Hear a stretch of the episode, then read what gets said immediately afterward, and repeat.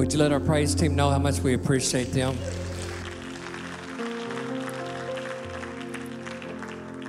Tonight, our, we have a young man who's going to bring forth the devotion tonight and call us to a time of prayer. It's his first time speaking here on Wednesday night. But I know this young man loves the Lord with all of his heart, and he's prepared and he's ready. Would you please welcome Jason Scott?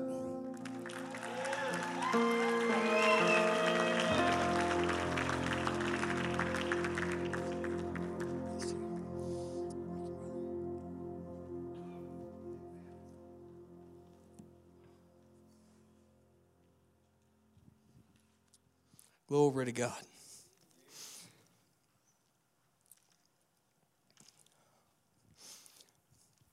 I hope you come prepared to receive tonight because God's got a word.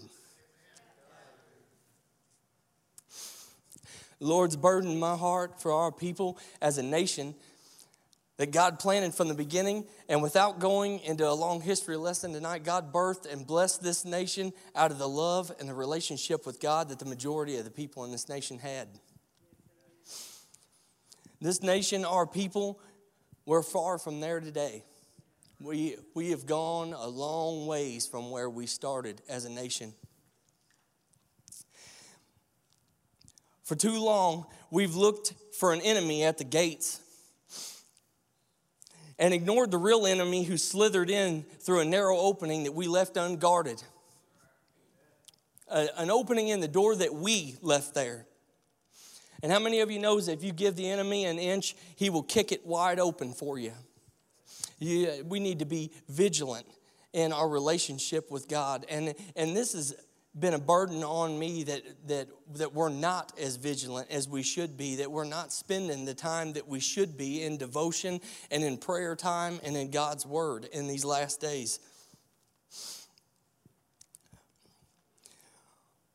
Where were we at? What were we doing that was so important that we let our guard down at any given time? Tonight, God wants to talk with the remnant. And what does God say about the remnant church? Romans 9:29 says, And as Isaiah said before, unless the Lord of Sabaoth had left us a seed, we would have become like Sodom and we would have been made like Gomorrah. There ain't a single one of us would be standing here or sitting here, excuse me, tonight if it wasn't for the mercy and the grace of God. I know I wouldn't be here. I'd have split hell wide open and I'd be six feet underground today if it hadn't been for the grace and mercy of God.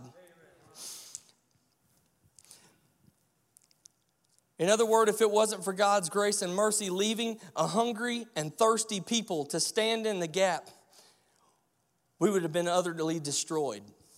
This country, just like, just like the, the Bible is talking about here, that it came against Israel and it came against Judah, we, we, are, we are the same. We're one and the same. We're spiritual Israel. And if we don't if we don't stay hungry and thirsty for God, who is who's there going to be left? We're the restraining force that keeps evil away. And if if there's no seed left, we're destroyed. How many of us can say that we wouldn't be standing here today if it hadn't been for the grace and the mercy of God? If not for a mom, if not for a dad, if not for a grandma or a grandpa, if not for a son or a daughter, if not for a faithful man or woman of God that took the time to intercede on your behalf. We are products of a seed that interceded on our behalf, of a remnant church that stood in the gap when no one else would, that when everyone else gave up, they were here at an altar on their knees, lifting each and every one of us up in our nation and our church in prayer.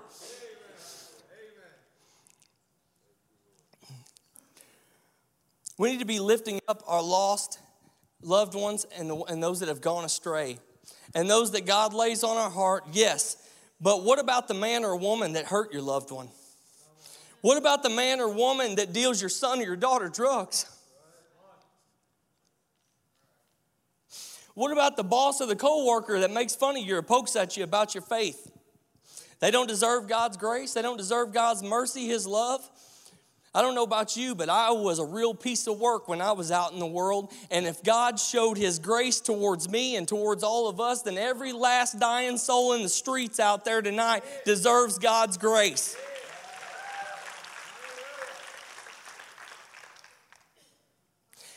Zach talked about your heart breaking the other night, Sunday night, and he walked all over my message when he said that because that's where God had me about this. He had me, I, it hit me, a burden hit me at work. I work at a factory, and a burden hit me at work right in the middle of work, and it was like the weight of the world just laid on my shoulders. And, it, and I could feel the hurt and the misery and the, the pain that each and every one of these lost souls out here feel because I used to be one Brother Randy. I used to be one. I used to look in the mirror. I used to hate who I looked at. When, I, when the image stared back at me, I despised that man and I wanted to do anything I could do to get away from that guy. I didn't want to be that guy no more. I was sick and tired. I was done. And how many more do we have in the streets of Poplar Bluff tonight that are sick and tired of looking in the mirror? They're sick and tired of what they see. They're sick and tired of what they wake up to. There's no hope in the world, but we have a hope. We're supposed to be the ones showing the hope.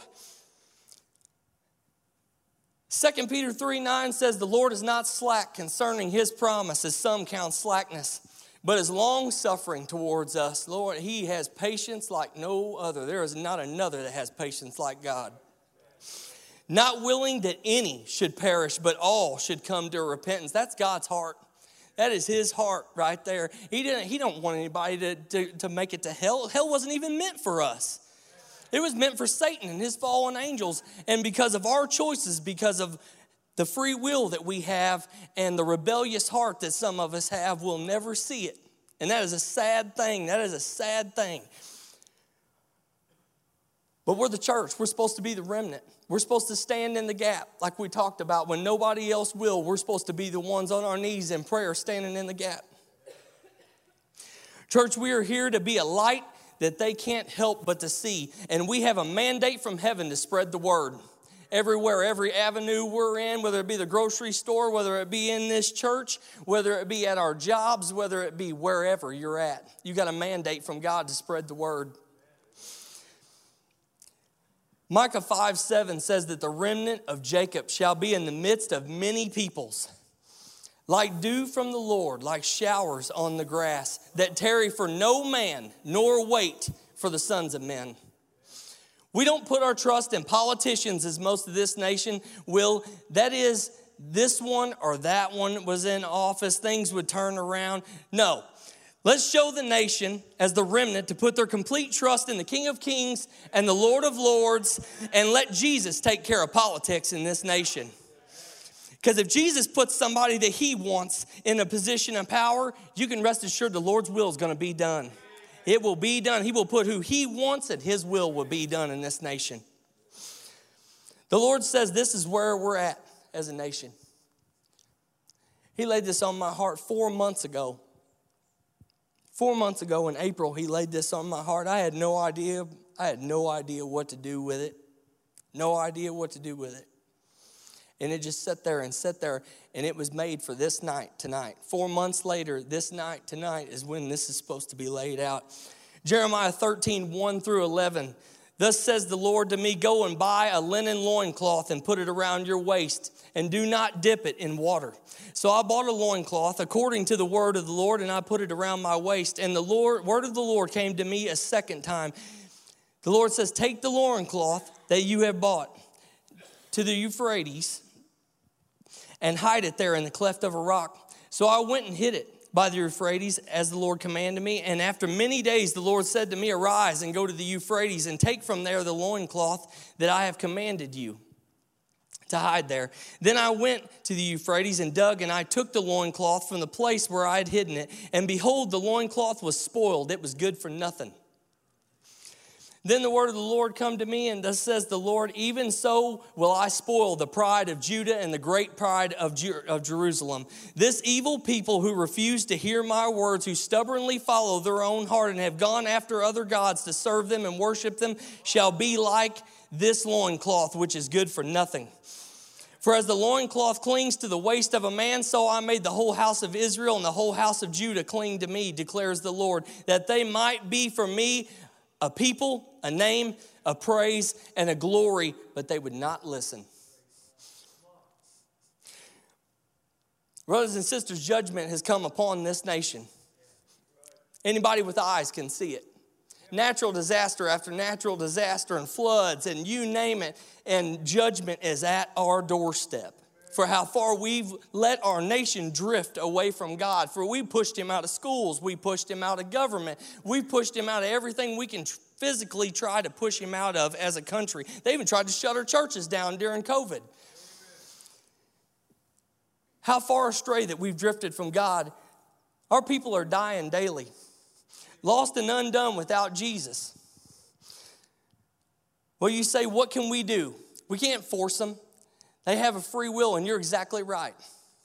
But just like we talked about earlier, who stood in the people who stood in the gap for you, we need to be interceding on behalf of all these people. We need to be on our knees. We need to be lifting up our nation. We need to be lifting up our people as a country because these people, they loved their nation. They loved their country. And right now, we're not acting like a nation that loves our country. The church is not acting like a nation that loves the people that's dying out in the streets right now. We're letting them slip by the wayside. More and more of our own people people are dying and going to hell when this nation was founded on God.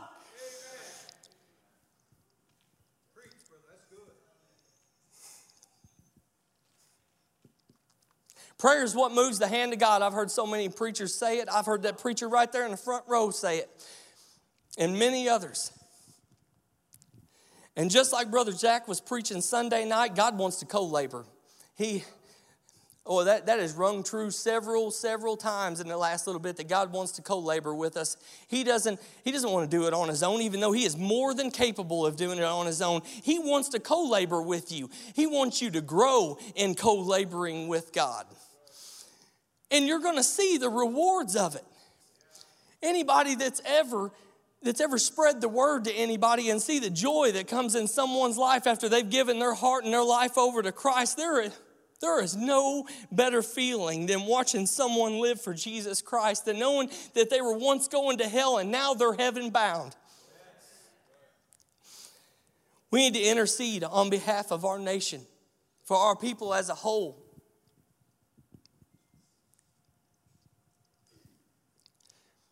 Who joined me tonight and interceded on our nation's behalf, on our people? Our country's dying in the gutter by the day.